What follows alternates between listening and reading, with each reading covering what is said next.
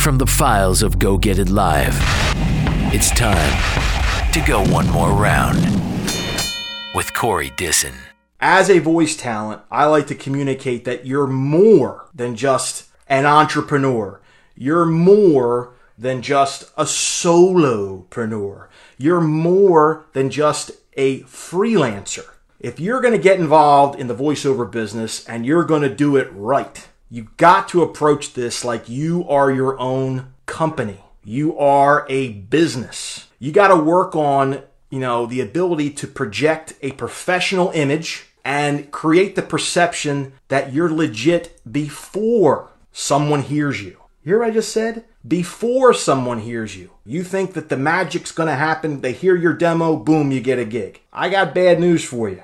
There's 10, 20, 30, 50, 100 people that sound just like you. So you have to be able to communicate your own story.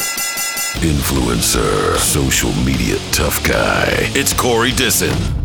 Go get it. The USP is your unique selling position.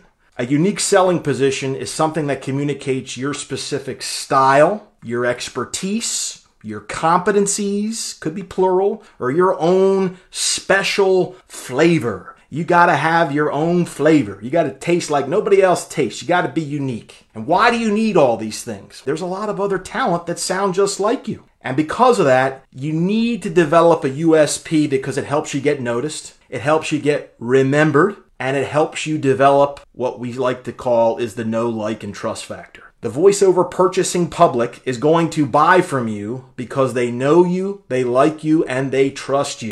Hey folks, John Duffin here, and let's go get it. You want to have professional, not prosumer grade gear. However, those are not differentiators anymore, folks. They're prerequisites. You're supposed to have them. I see so many people hanging their hat on, well, I got coaching from this person, and I have a Neumann U87 and Focusrite, blah, blah, blah. Nobody cares.